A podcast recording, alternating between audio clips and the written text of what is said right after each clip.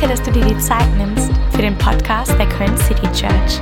Egal, von wo du heute zuhörst, wir beten, dass dich diese Message ermutigt und stärkt.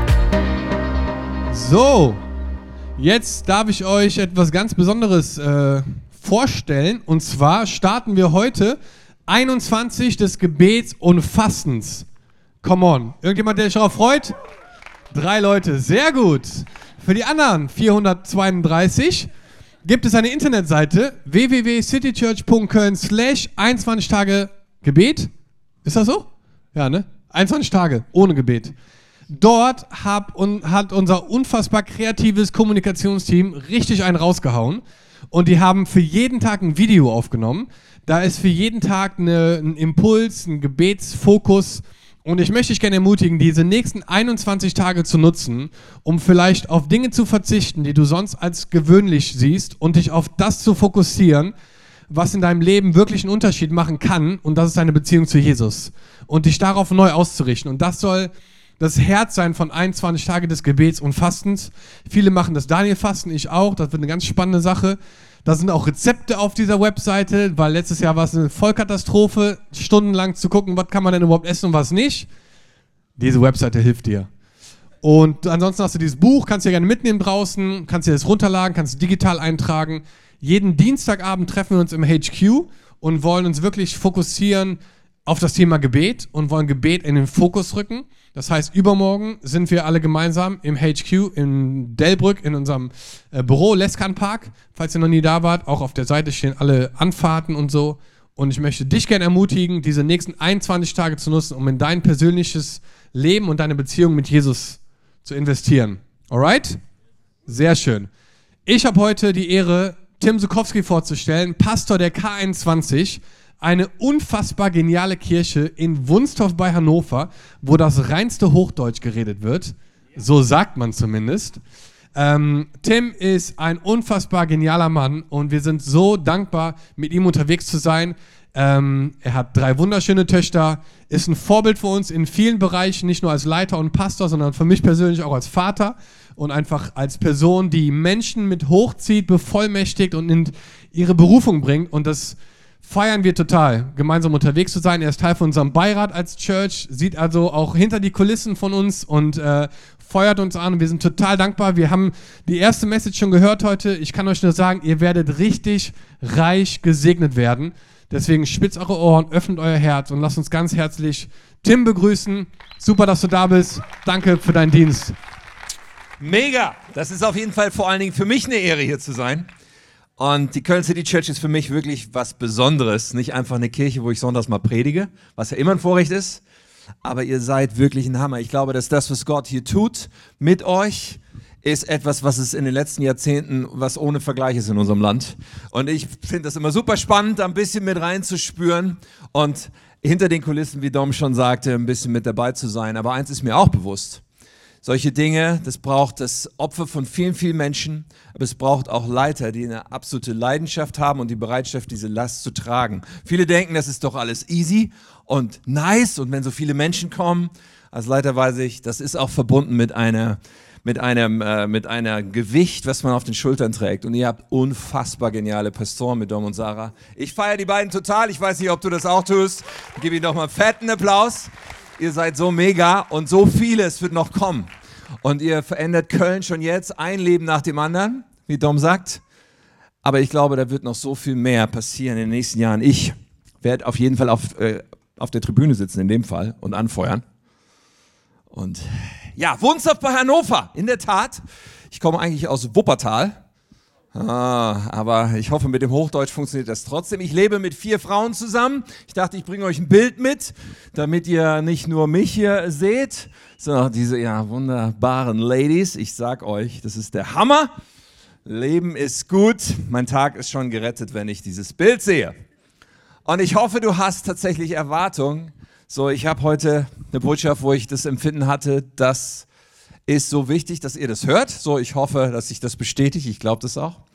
Und ich will mit dem Bibelvers einsteigen, ähm, einem Vers aus den Sprüchen. so die Sprüche im Buch im Alten Testament, was voll gespickt ist mit Weisheit, geschrieben von dem weisesten Mann des Planeten, sagt die Bibel jedenfalls über ihn, Salomo. Und in Sprüche 29 steht ein spannendes, kurzes Statement in Vers 18, da steht, wenn keine Vision da ist, verwildert ein Volk. Alte Übersetzung hier, aber krass ausgedrückt. Wenn keine Vision, keine Offenbarung, keine Schau, kein Verständnis vom großen Bild da ist, dann gehen Leute in die Irre, verwildern Menschen, dann vergeuden Menschen ihr Leben. Ich möchte noch beten mit uns, bevor wir einsteigen in diese Predigt. Die Predigt heißt ein großes Leben, wenn du dir Notizen machst oder einfach wissen willst, worum es geht. Wir beten noch und dann gehen wir weiter rein. Himmlischer Vater, ich danke dir dafür, dass du hier bist, dass du uns liebst, dass du jeden ganz persönlich liebst, der heute diese Worte hört, dass du, dass du am Start bist, um heute zu uns zu sprechen. Ich bete, dass jeder von uns, äh, wenn wir nachher hier durch sind, dass wir sagen können, Gott, du bist mir begegnet.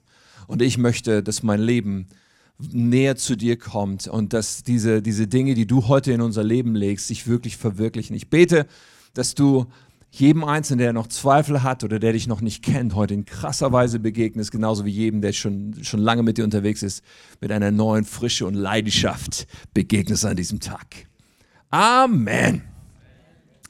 Ich dachte, ich starte damit, dass ich euch zwei Fragen ganz kurz vorlege und du sollst einfach für dich einen kleinen Test machen, welche dieser beiden Fragen würdest du eher mit Ja beantworten, wenn dich einer fragt, okay?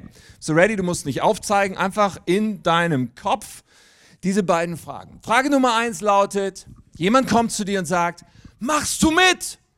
Wir wollen Dreck in Säcke schaufeln.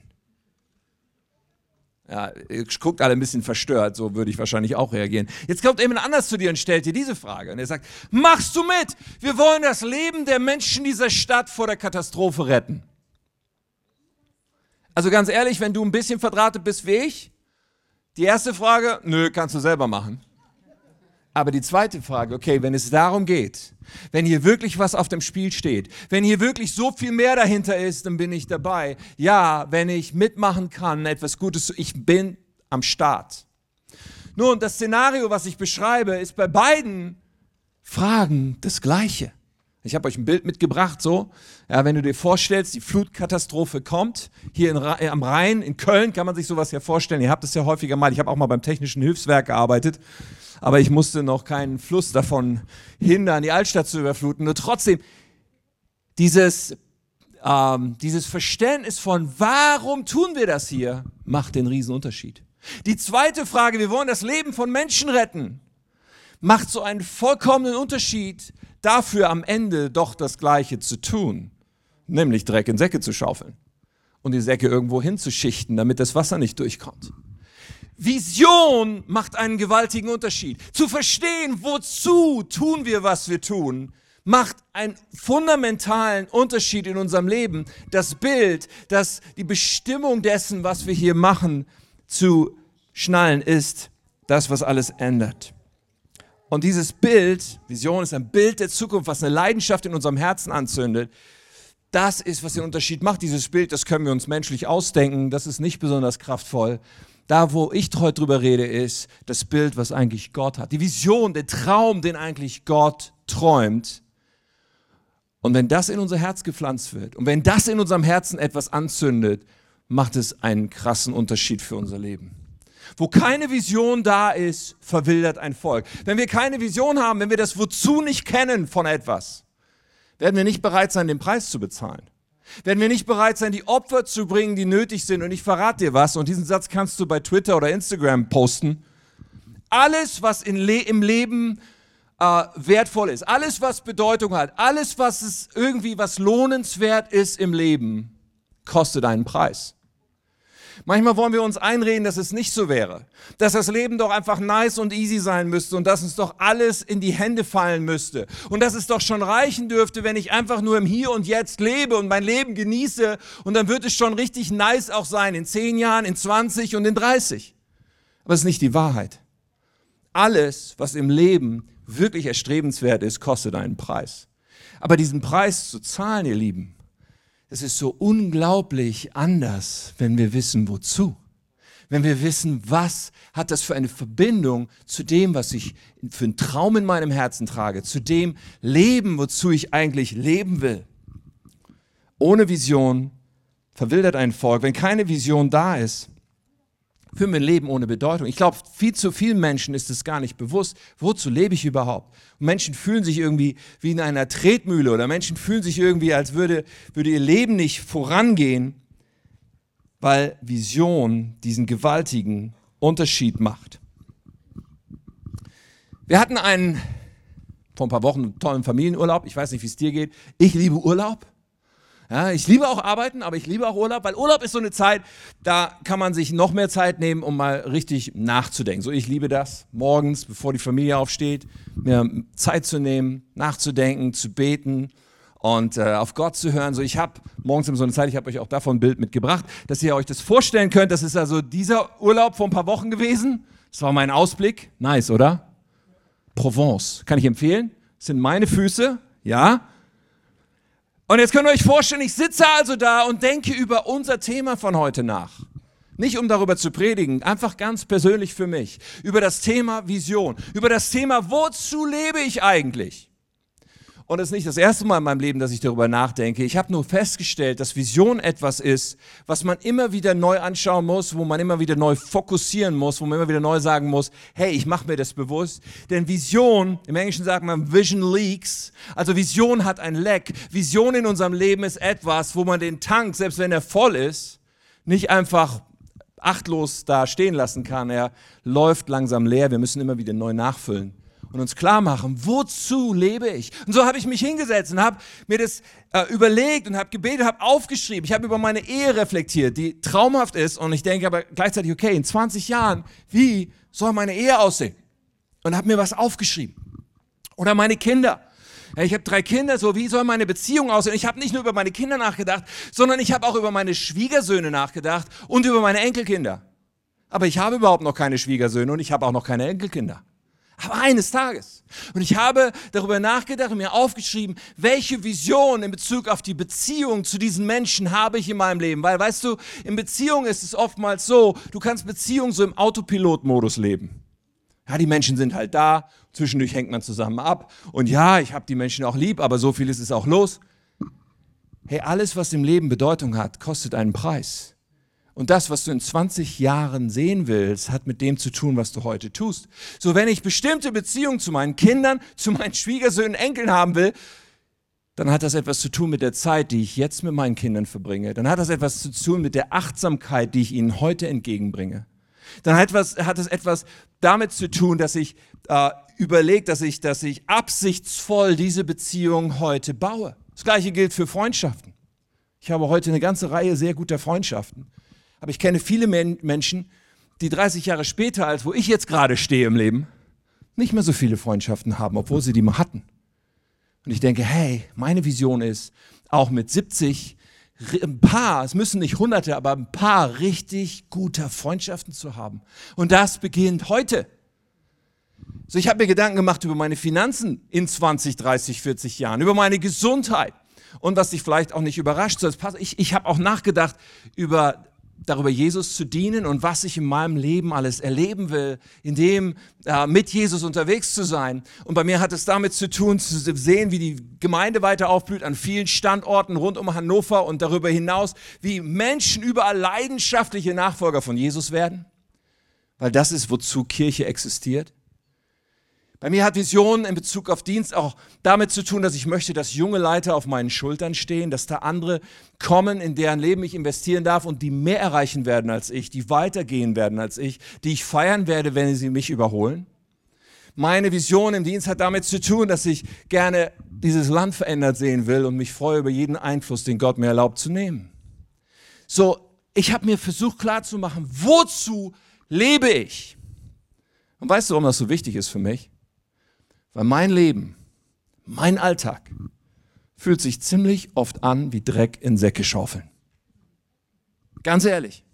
Mein Alltag ist oftmals anstrengend. Da sind so viele Dinge, die mir jetzt nicht in dem Moment so an und für sich so riesen Spaß machen. Mein Leben hat zum Beispiel viel zu tun mit Menschen.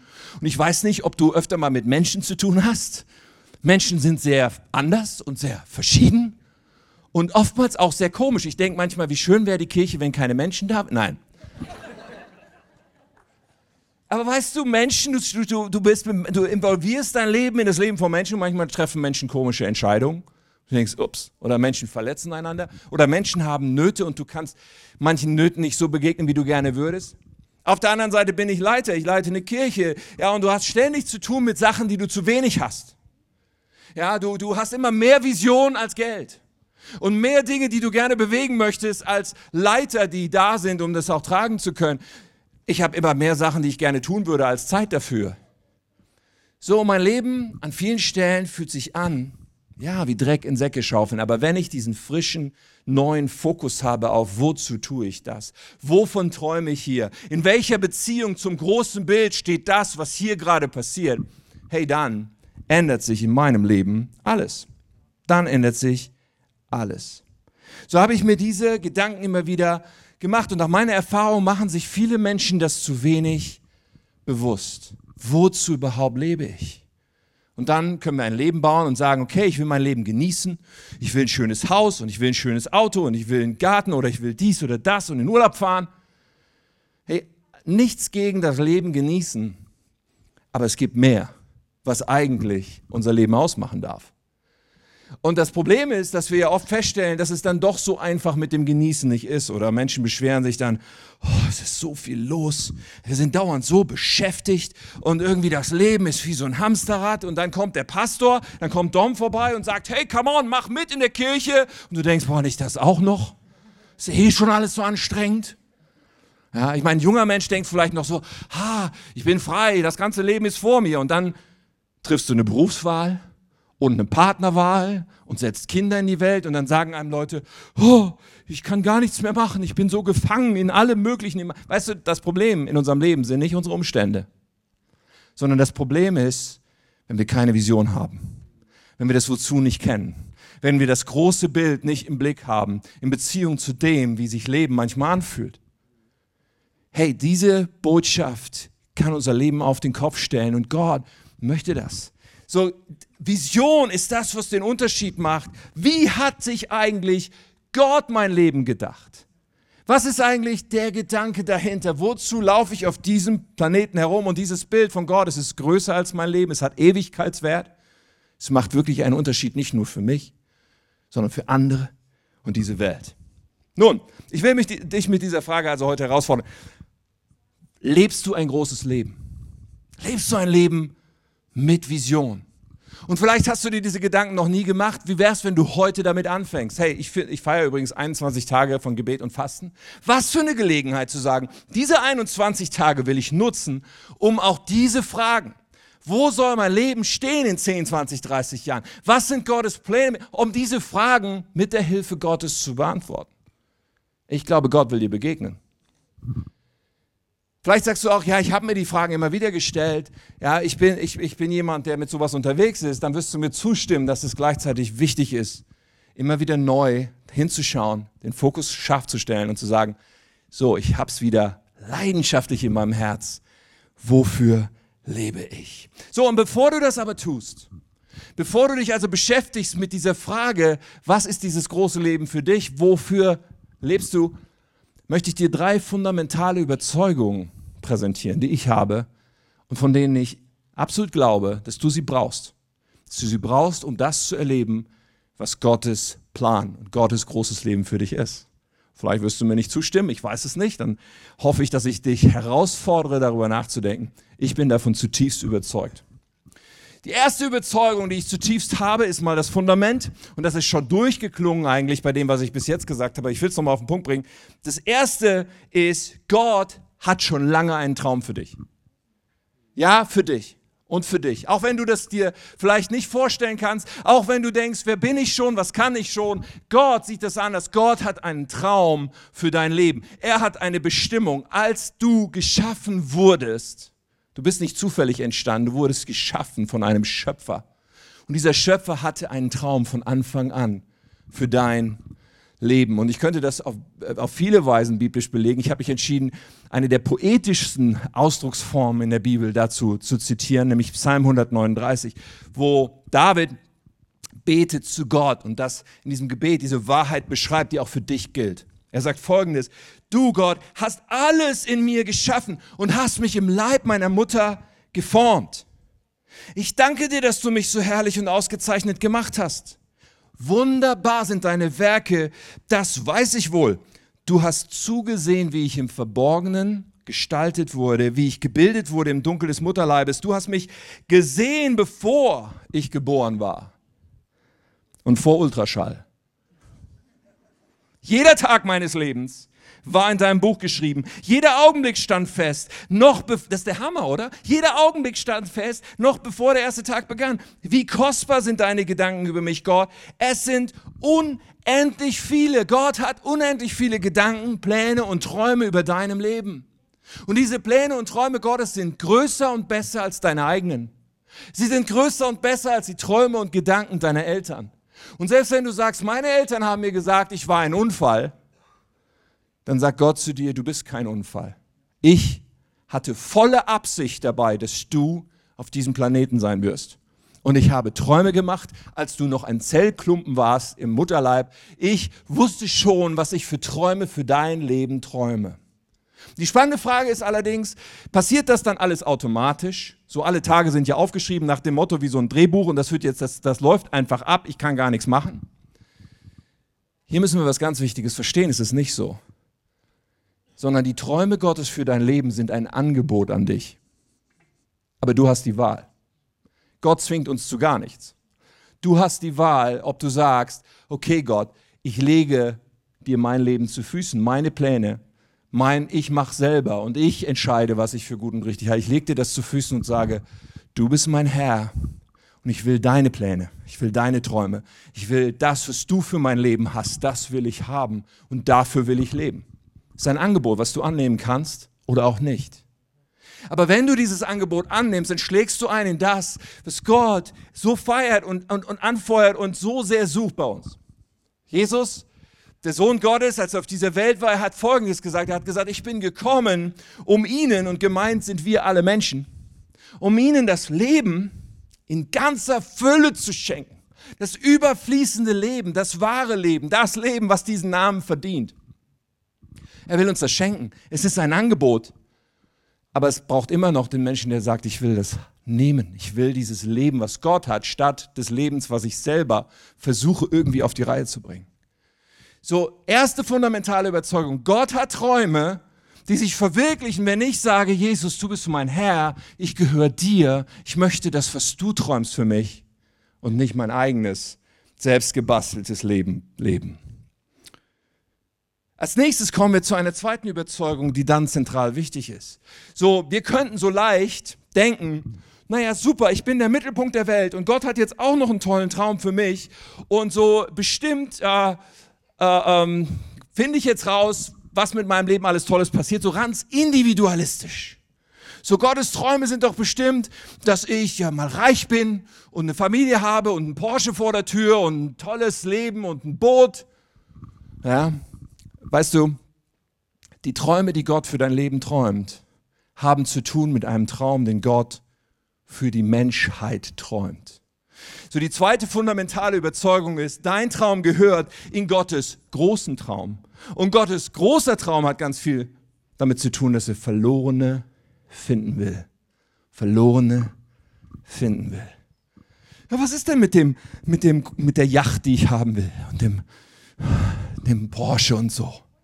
Weißt du, unser Gott hat ein Wesen. Unser Gott ist voller Gönnung. Lass mich das mal so nennen. Ich weiß kein Deutsch, aber Gott gönnt uns alles Mögliche an Segen und an Gutem und an Sachen, die wir genießen können, gar keine Frage. Aber bevor du geschaffen wurdest, weißt du, hat Gott nicht im Himmel gesessen und gedacht, boah, ich schaffe jetzt so ein bedeutsames Leben, das daraus besteht, dass dieser Mensch ganz viel Geld anhäuft und eine Familie hat und ein Haus und ein Boot und ein, und ein Porsche. Nein. Verstehst du, das ist nicht, das ist nicht, was Gott aus dem Häuschen bringt an Träumen über dir sondern Gottes Träume mit deinem Leben haben zu tun, damit dass er eine Menschheit sieht und etwas für diese Menschheit träumt und sagt, hey, ich möchte, dass du einen Unterschied für die Ewigkeit machst. Ich möchte, dass du mit deinem Leben einen Unterschied machst und dieser, dieser, diese Spuren, die du hinterlässt auf diesen paar Jahrzehnten auf diesem Planeten, connected sind mit dem, was dann kommt. Und das ist die Ewigkeit. Was so viel mehr Gewicht hat, als wir nur in unseren kühnsten Vorstellungen uns ausmalen können. Das hier ist nur der Vorspann. Und zu verstehen, Gott, du hast einen großen Traum und du hast mich an einer bestimmten Stelle vorgesehen. Eine Lücke zu füllen, einen Platz einzunehmen, etwas, was niemand sonst leben kann, hast du für mich maßgeschneidert.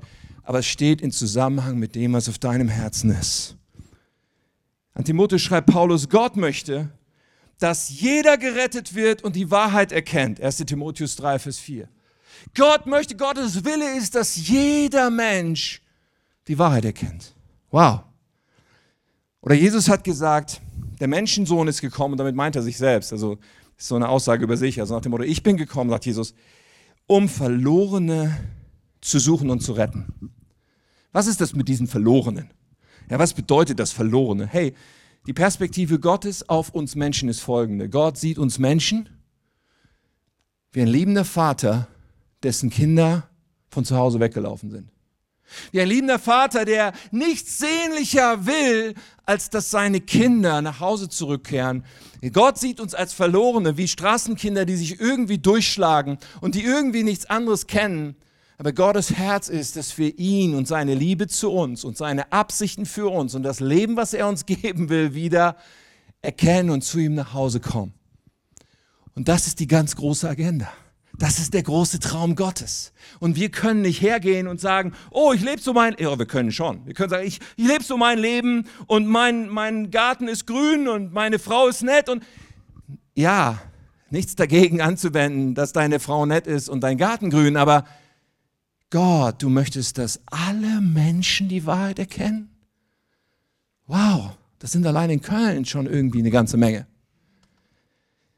So, und unser Traum steht bei Gott in Verbindung. Nun, das wiederum könnte einen ja zu der Frage bringen, okay, wenn Gott möchte, dass wir alle, alle Menschen helfen, allen Menschen helfen, so, so eine Beziehung zu ihm anzufangen, ihn wieder zu kennen, heißt das, dass wir dann alle Pastoren werden müssen oder Evangelisten, unsere Berufe aufgeben und nur noch das machen? Nein. Allerdings kann ich dich doch nicht ganz beruhigen, weil es schon ziemlich umfassend ist. Egal, was unsere Berufung und unser Traum Gottes für uns alles bedeutet. Als Jesus seine Jünger beruft, gibt er ihnen die Agenda mit ihnen. Er ist ziemlich klar von Anfang an. Von vornherein sagt er, okay, ich sage euch, was ich mit euch machen werde. Und das steht in Matthäus 4. Er beruft seine Jünger und sagt zu ihnen, kommt mit und folgt mir nach. Ich will euch zeigen, wie man Menschen fischt. Ich will euch zu Menschenfischern machen. Nun, das Bild, was er da gebraucht, ist eins, was aus der Wirklichkeit dieser Männer damals stammte. Aber das, die eigentliche Bedeutung ist die gleiche für dich und mich. Die Männer, die er dort beruft, waren Fischer. Sie hatten ein Verständnis davon, was irgendwie mit Fischen gemeint sein könnte. Wir denken ja manchmal, Fischen, das ist so mit einer Angel irgendwo zu stehen, den ganzen Tag, völlig gelangweilt und Fische rauszuziehen. Äh, es gibt Dinge an eurem Pastor, die kann ich nicht verstehen, wie man das machen kann. Angeln ist langweilig, oder? Aber das, was Jesus hier meint, ist nicht Angeln. Es ist nicht der eine, der mit der Klampfe in der Fußgängerzone steht und Kumbaya singt. Kann man machen, nichts dagegen. Aber der Punkt ist, Fischen für die Jungs damals, das war eine Teamangelegenheit. Da waren sehr viele Leute beschäftigt mit sehr vielen unterschiedlichen Aufgaben, von der Vorbereitung über das, die Bedienung des Bootes und das Rausfahren, über das Netz auswerfen und einholen und über die Verarbeitung dessen, was man gefangen hatte, hinterher. Das war ein Teamsport, wo die unterschiedlichsten Leute mit anpacken mussten.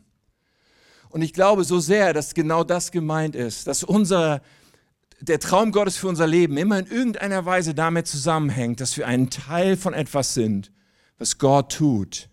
Ja, und das sind wir in den unterschiedlichsten Berufen. Ob als Arzt oder als äh, Maschinenschlosser oder als Mutter, Vater, als Lehrer, wo immer wir sind.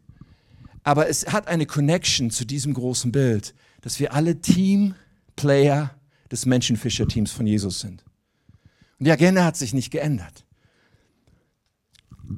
So, dieser Zusammenhang ist immer da. Gott möchte, dass wir seine Leidenschaft teilen, das Verlorene nach Hause kommen. Und da äh, äh, hat unser Leben immer wieder irgendwie seinen Sitz. Paulus drückt es so aus. Paulus sagt, das ist der Hammer, wie das hier steht in Apostelgeschichte 20. Er sagt, mein Leben ist mir nicht der Rede wert. Er sagt, mein Leben ist wertlos. Und dann kommt die Fußnote, Sternchen, es sei denn, Und dann erklärt er, es sei denn, ich nutze es, um das zu tun, was der Herr Jesus mir aufgetragen hat, das Werk anderen, die Botschaft von Gottes Gnade zu bringen. Paulus sagt, mein Leben hat keine Bedeutung, es sei denn, ich verbinde es mit dem großen Traum Gottes. Es sei denn, ich verbinde es mit der Vision, die Gott hat. Es sei denn, ich nehme meinen Platz ein in diesem großen Bild von Gott. Dass Menschen die Gnade, die Liebe Gottes kennenlernen, dass Menschen wieder in Connection kommen mit ihrem himmlischen Vater, das Verlorene nach Hause kommen. Wie radikal ist das? Und Menschen, die heute denken, mein Leben ist sinnlos, sie fühlen genau das, was Paulus hier sagt, bis zum ersten Komma, bis zum Es sei denn. Und das, was wir brauchen, ist die Umarmung dessen, oh, da ist ein größerer Traum, da ist ein größeres Bild und dafür will ich leben.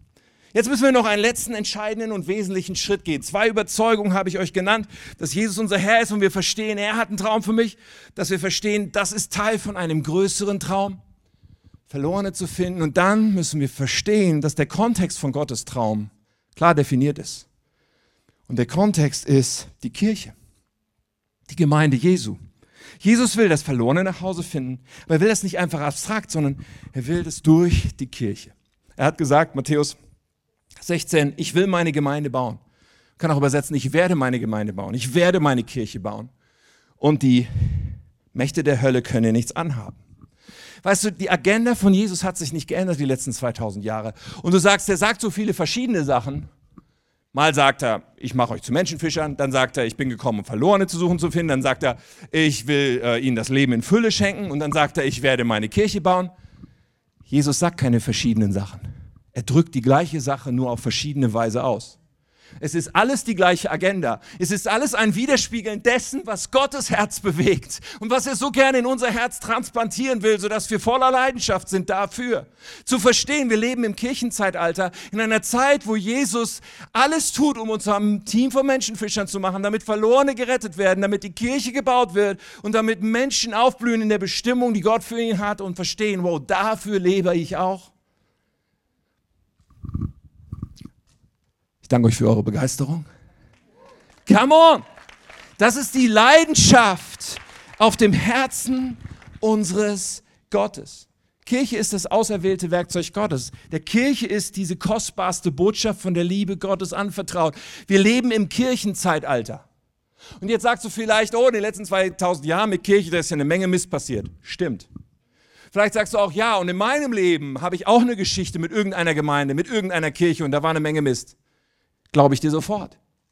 Weil alles, was bedeutsam ist, auch umkämpft ist. Und weil das, was Jesus baut, nicht einfach nur easy entsteht, obwohl es gewaltig ist, was die letzten 2000 Jahre da entstanden ist, trotzdem gibt es auch einen Kampf, der darum stattfindet und viel Mist, der passieren kann. Aber wir müssen verstehen, das hat die Agenda von Jesus nicht geändert. Wir müssen verstehen, deswegen müssen wir unser Leben erst recht genau da reinpflanzen und erst recht uns mit Gott so connecten, dass wir die Kirche so mit ihm bauen, wie er sie wirklich haben will. Aber die Agenda ist unverändert. Und diese Agenda ist der Kontext. Weißt du, manche Leute denken, Kirche wäre so ein Lebensbereich, so eine Schublade neben anderen. Nach dem Motto, ich habe hier meine Arbeit und da habe ich meine Familie und da habe ich noch meinen Verein und sonntags so ein Zeitfenster, da bin ich dann vielleicht in der Kirche. Aber Kirche ist nicht gedacht als ein Bereich unseres Lebens. Kirche ist gedacht als der Boden, als der Grund, in den wir unser Leben hineinpflanzen, aus dem alles andere herauswächst. Viele Menschen wundern sich, dass die Früchte in ihrem Leben nicht so sind, wie sie sich das erwünschen. Das könnte aber sehr gut daran liegen, dass, sie, dass das Leben nicht in dem Grund gepflanzt ist, wo es eigentlich reingehört. Zu verstehen, meine Beziehung zu Jesus steht in untrennbarer Verbindung dazu, dass ich Teil bin von Kirche. Und da gibt es ja verschiedene Bilder dafür. Ein anderes Bild ist das Gebäude. Petrus sagt, lasst euch einfügen als lebendige Steine in den Tempel. Auch da ein Bild von verbindlicher Zusammengehörigkeit, ein Bild davon, dass mein Leben nur Sinn macht im Kontext der anderen. Ein anderes Bild aus, der, aus dem Neuen Testament ist das Bild vom Leib, wo Jesus das Haupt ist und wir sind Glieder, wir sind Körperteile. Welchen Sinn hat ein Arm oder eine Leber oder ein, ein was auch immer für ein Körperteil ohne den Leib? Gar keinen. Der Sinn kommt dadurch, dass wir Teil sind von etwas, was größer ist als wir selbst. Und dass wir Jesus erlauben, uns zu diesem Teil zu machen. Dass wir Jesus erlauben, uns zu verbinden mit anderen. Und Kirche, das ist kein Gebäude. Ganz egal, ob es ein sakrales Gebäude ist oder das Kino in Köln. Kirche sind Menschen, die etwas verstanden haben und sich von Jesus verbinden lassen mit anderen Menschen und sagen, dafür lege ich mein Leben hin. Muss ich deswegen meinen Beruf aufgeben? Nein. Sondern da, wo Jesus uns hingestellt hat und auch weiterhin führt, da sind wir die Kirche. Ja, das ist kein, kein Entweder-Oder. Aber das Mindset und das Wozu hat immer eine Verbindung zu, ich lebe auf diesem Planeten damit ich mit daran beteiligt bin, Gottes Träume umzusetzen. Damit ich mit daran beteiligt bin, dass wir ein großes Netz auswerfen als Menschenfischer. Alle zusammen, jeder auf verschiedene Art und Weise, aber doch zusammen als eins. Zu verstehen, mein Leben in Kirche zu pflanzen, ist nicht eine Option. Wir leben in einer Welt und in einer Zeit, wo alles so optional scheint und wir haben so viele Möglichkeiten und wir haben Angst, irgendwas zu verpassen. Und wenn wir mit dieser Einstellung an Kirche rangehen, werden wir alles verpassen. Weil wir müssen sagen, ich pflanze mich. Ich verbinde mich in Beziehung. Ich bin bereit, mich reinzugeben. Ich bin bereit zu dienen, finanziell zu geben. Ich bin bereit, mich einzulassen auf dieses unglaublich Schwierige, nämlich den Umgang mit anderen Menschen. Und diese perfekte Gemeinde, sobald du da bist, zack, ist sie nicht mehr perfekt. Auch das ist eine Wahrheit. Und zu verstehen, ich pflanze mich in Kirche und ich höre diese Platzanweisung, die Gott mir geben will und sage ja und sage, ich bin bereit, Teil zu sein von dem, was du baust, mit mein ganzes Leben daraus fließen kann. Lies mal Psalm 92, dass ja, die gepflanzt sind im Haus des Herrn, sie werden blühen und Frucht bringen bis ins hohe Alter. Und das ist eine Wahrheit, die Gott in unser Leben installieren will, aber die wir umarmen müssen, wo wir eine Wahl haben. Du kannst Kirche behandeln, als wäre es ein Event, wohin man mal geht und zuschaut, aber das ist nicht so gedacht. Kirche ist die Familie Gottes, in die wir uns einfügen lassen von ihrem Chef, von Jesus selbst. Und darin liegt das Geheimnis, wirklich ein großes Leben zu leben. Wirklich das Verständnis zu entwickeln, mehr und mehr von, was ist der Zweck, warum ich auf diesem Planeten bin? Wie kann ich einen Unterschied machen, der über mein Leben hinausgeht, wo das Leben anderer verändert wird, wo ich einen Teil habe an etwas Großem und Gewaltigem? Das hat damit zu tun. Das ist meine tiefe Überzeugung. Und weißt du, es ist nicht nur meine biblische Überzeugung, wobei das ja für sich schon mehr als ausreichend ist und ich könnte hier stundenlang euch Bibelstellen vorstellen, die das alles belegen. Aber es ist auch mein Leben. Es ist auch mein Leben. Ich bin aufgewachsen ohne Kirche und ohne Glaube, komplett. Ähm, war als Teenager Atheist und, und habe davon nichts wissen wollen. Und ich habe meine Geschichte ist auch nicht, ja, und dann habe ich Drogen genommen oder alles war kaputt in meinem Leben und ich war die reinste Katastrophe. Äh, ja, wer das erlebt und, und frei wird von Drogen, Gott kann sowas machen und ich feiere diese Geschichten total. Verstehe mich nicht falsch. Aber bei mir war eigentlich alles in Ordnung, weißt du? Meine Eltern sind bis auf den heutigen Tag verheiratet und lieben sich, haben mich auch nicht geschlagen oder misshandelt.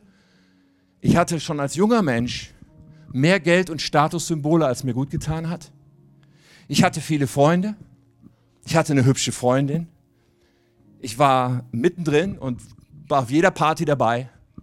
Aber ich hatte ein Bewusstsein, wenn die Party vorüber war. In mir ist ein Loch. In mir ist eine Leere. In mir ist dieses Empfinden von, irgendwie hat das alles nicht viel Sinn. Ja, ich hatte Pläne für mein Leben. Ich wollte Karriere machen und viel Geld verdienen und mir den Porsche vor die Tür stellen. Aber ich wusste irgendwie, was soll das? Ich habe als junger Mensch schon, schon all diese Dinge irgendwie erlebt. Ja, und, und was, was gibt es da noch Großartiges? Ja, natürlich kannst du noch ein paar Nullen addieren an den Reichtum, den du hast, aber wo ist der Sinn, bitteschön? Und dann bin ich Jesus begegnet. Bin Jesus begegnet durch andere, die Jesus ausgestrahlt haben. Durch andere, die, die diesen Gott zu mir gebracht haben. Und ich habe mir das zwei Jahre kritisch angeschaut. Also ich war ein ziemlich harter Knochen. Aber nach zwei Jahren habe ich gebetet. Ich habe gesagt, Jesus, ich weiß nicht, ob es dich gibt. Ich weiß nicht, ob du real bist. Aber wenn es dich gibt, dann gehöre ich dir. Ich hatte ganz viel noch nicht verstanden, aber eins hatte ich verstanden. Wenn das Realität ist, dann geht es hier nicht darum, dass ich Jesus sage, oh, du darfst in mein Leben kommen, ich habe hier noch ein kleines Gästezimmer für dich. Sondern dann geht es darum zu sagen, Jesus, dir gehört mein ganzes Haus. Dir gehört mein ganzes Leben. Das war die erste fundamentale Entscheidung, die mich in Verbindung begonnen hat zu bringen mit, da ist ein Gott, der hat einen Plan für mich. Und dieser Plan ist ab jetzt Maßstab, nicht mehr mein eigener. Sei mein Herr. Und dann habe ich eine zweite Entscheidung relativ schnell getroffen. Und es hat mir keiner wirklich gesagt, Irgendwie war mir das relativ schnell klar. Auch in der Bibel, ich meine, das ganze Neue Testament handelt von Kirche. So war mir relativ schnell klar, also irgendwie muss dieser Glaube etwas mit Kirche zu tun haben. Ja, und die Kirche, wo ich damals hinging, die war nicht fancy und nicht attraktiv scheinbar, aber ich habe einfach gemacht, was gebraucht wurde. Ich habe einfach angefangen, mich in dieser Kirche zu pflanzen, ohne dass ich die Vokabeln dafür so gehabt hätte. Und weil ich in Bewegung war, hat Gott angefangen, mein Leben zu lenken. Weißt du, es ist wie mit einem Auto, das kannst du nur lenken, wenn es fährt. Du kannst es nur lenken, wenn es fährt. Und sich in Kirche zu pflanzen und zu sagen, ich tue, was gebraucht wird und ich bin bereit, einfach da zu sein, ist in Bewegung kommen. Und in meinem Leben gab es ein wachsendes Bewusstsein davon, hey, Gott hat einen Plan für mich, hat eine Bestimmung und die darf ich leben. Und dann habe ich ihm gedient und dann habe ich, ähm, dann habe ich zum Beispiel begonnen zu begreifen, boah, da sind noch so viele andere Menschen, die Jesus nicht kennen. Gott möchte die erreichen. Und habe diese Wahrheit umarmt. Dann habe ich mehr und mehr verstanden, wow, Gott hat mir scheinbar was gegeben an Begabungen, wie dir auch übrigens, jedem von uns. Ich habe gedacht, ich kann nichts besonders gut, ich bin nichts besonders irgendwie Tolles. Ja. Und Gott ließ in mir ein Verständnis wachsen von, hey, in mir steckt da irgendwas. Und wenn ich ihm das gebe, dann macht er was draus. Und von da an habe ich jetzt die letzten Jahrzehnte mit dem Bewusstsein gelebt von, Gott, du hast eine Bestimmung für mein Leben und dafür lebe ich und für nichts anderes. Ja, später kamen alle möglichen Dinge, es kam die Berufung zum Pastor und so weiter. Das ist für jeden anders. Das ist auch nicht der Punkt, auf den es ankommt. Sondern worauf es ankommt, ist es für unser Leben jemandem vertrauen und zu sagen, deine Träume. Und dass wir uns pflanzen in seiner Kirche und, in, und, ihm, und umarmen die Leidenschaften, die er hat. Und Kirche suchen wir uns nicht aus nach dem schönsten Instagram-Account, sondern du darfst Jesus fragen, wo ist deine Platzanweisung für mich? Wo ist gesunde Kirche mit gesunder Leitung? Wo willst du mich haben? Und da bin ich all in am Start.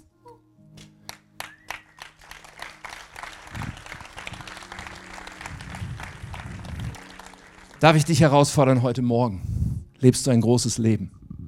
Kennst du das? Wozu laufe ich auf diesem Planeten rum? Gott will dir das geben. Es ist ein Angebot. Aber es braucht deine Entscheidung. Es braucht dein, ja, ich will nichts anderes als das. Ich möchte beten mit uns.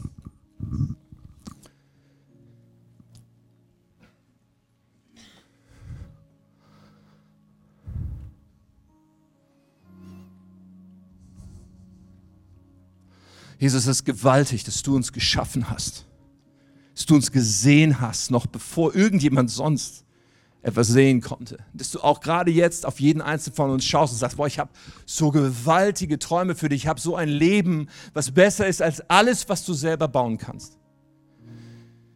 Und Herr, du siehst unsere Herzen, du siehst jeden Einzelnen jetzt gerade, sagt, ja, das will ich. Und, und ich bete, Herr, für jede dieser Personen. Du gehst durch die Reihe hier, Geist Gottes, berührst Menschen. Und ich bete, Herr, dass wir heute in äh, diese Tür die hier aufgegangen ist, durchschreiten und sagen, nie wieder zurück. Ich will leben für diese Pläne Gottes. Und ich will von jetzt an danach fragen. Ich will von jetzt an sagen, Jesus, du darfst der Herr sein in allem, damit die Pläne, die du hast, sich verwirklichen können. Herr, ich bete für jeden Einzelnen, der sich so fühlt, als wäre das Leben Dreck in Säcke schaufeln, als wäre das Leben nichts weiter als ein Hamsterrad. Herr, öffne doch deine Perspektive für uns und hilf uns doch zu sehen, wo wir Veränderungen brauchen und Entscheidungen treffen müssen. Hilf uns zu sehen, wie alles zusammenhängt. Hilf uns zu sehen, dass wir uns ganz nah zu dir halten, zu deiner Leidenschaft, zu deiner Kirche, zu den Wegen, die du uns führen willst. Komm, Heiliger Geist. Ich glaube, dass du gerade jetzt Ideen gibst in den Kopf von Menschen. So den, den, den Punkt aufzuzeigen, den Knackpunkt. Oh, ich bete um Mut, Herr zu mutigen Entscheidungen, zu mutigen Schritten. Und ich bete, Herr, um Hoffnung, dass du Menschen, die hoffnungslos sind, gerade jetzt flutest mit deiner Hoffnung. Dass da ein Leben ist, was wirklich Leben ist. Dass da ein Leben ist, was sich lohnt. Oh Jesus, ich bete, Herr, für Menschen, die sagen, boah, ich, ich, ich überlege mein Leben wegzuwerfen. Ich bete, dass du gerade jetzt wirklich sie überflutest mit Hoffnung und deutlich machst, boah, da gibt es so viel mehr, was ich für dich habe. Wirf nicht dein Leben weg. Lass mich doch bitte ran und mir dir zeigen, was ich habe für dich. Danke, Jesus. So eins will ich noch ganz kurz tun. Ich möchte dich fragen, kennst du Jesus? In einer Gruppe wie dieser, ich bin sicher, dass es Menschen hier heute und du hast noch nie diesen Schritt überhaupt gemacht, zu sagen, Jesus, dir gehört mein Leben. Ich will, dass du in meinem Leben bist. Ich habe ein Angebot für dich. Es ist eigentlich das von Jesus. Jesus wartet nur darauf, dass du ihm die Tür zu deinem Leben aufmachst. Diese Tür hat nur eine Klinke von innen. Aber du kannst heute sagen, Jesus, komm rein. Und ich würde dich gerne in einem Gebet leiten von hier vorne. So werden wir einfach alle in die Augen nochmal weiter zuhalten, einfach um Privatsphäre zu geben, möchte ich fragen, wer ist heute hier und sagt, heute ist mein Tag, der 1.9.2019 ist mein Tag, Jesus mein Leben anzuvertrauen und zu sagen, Jesus, ich gehöre dir, ich will von jetzt an mit dir und für dich leben. Wenn du das bist, dann streck mal kurz deine Hand aus. Streck sie zu Gott aus. Dankeschön. Streck sie aus, um auszudrücken, das bin ich. Und dann beten wir gleich zusammen. Dankeschön, Dankeschön, Dankeschön, Dankeschön. Viele Hände gehen hoch. Du hast noch Zeit, dich auch anzuschließen. Wenn du deine Hand oben hast, darfst du sie wieder runternehmen. Viele Hände. Dankeschön. Wer ist noch da? Dankeschön. Ich möchte einfach kurz beten. Und dieses Gebet kannst du dir leihen. Und ich sage dir, Jesus nimmt es absolut ernst, weil es dein Herz ist, was du jetzt rausbetest. Darauf kommt es an. So lass uns zusammen beten. Alle anderen dürfen gerne mitmachen. Lieber Jesus, ich komme jetzt zu dir, weil ich dir mein ganzes Leben anvertrauen will. Vergib mir meine Schuld. Räume alles weg, was mich von Gott trennt. Und mach mich zu einem Kind Gottes. Gib mir deinen Heiligen Geist. Zeig mir die Träume, die du für mein Leben hast. Ich will, dass dein Wille in meinem Leben geschieht. Ich will dir für immer nachfolgen. Danke, dass ich jetzt dein Kind bin. Danke, dass du mich so sehr liebst. Ich gehöre zu dir. Amen. Amen. Hey, wollen wir einen Riesenapplaus geben für jeden, der heute eine Beziehung mit Jesus begonnen hat. So Hammer. Wir als Köln City Church haben den Traum, unsere Stadt mit der Liebe Gottes zu verändern. Wenn du dich weiter mit uns connecten willst, dann nutzt doch unsere Website citychurch.köln oder schau auf unserer Facebook- oder Instagram-Seite Köln City Church vorbei.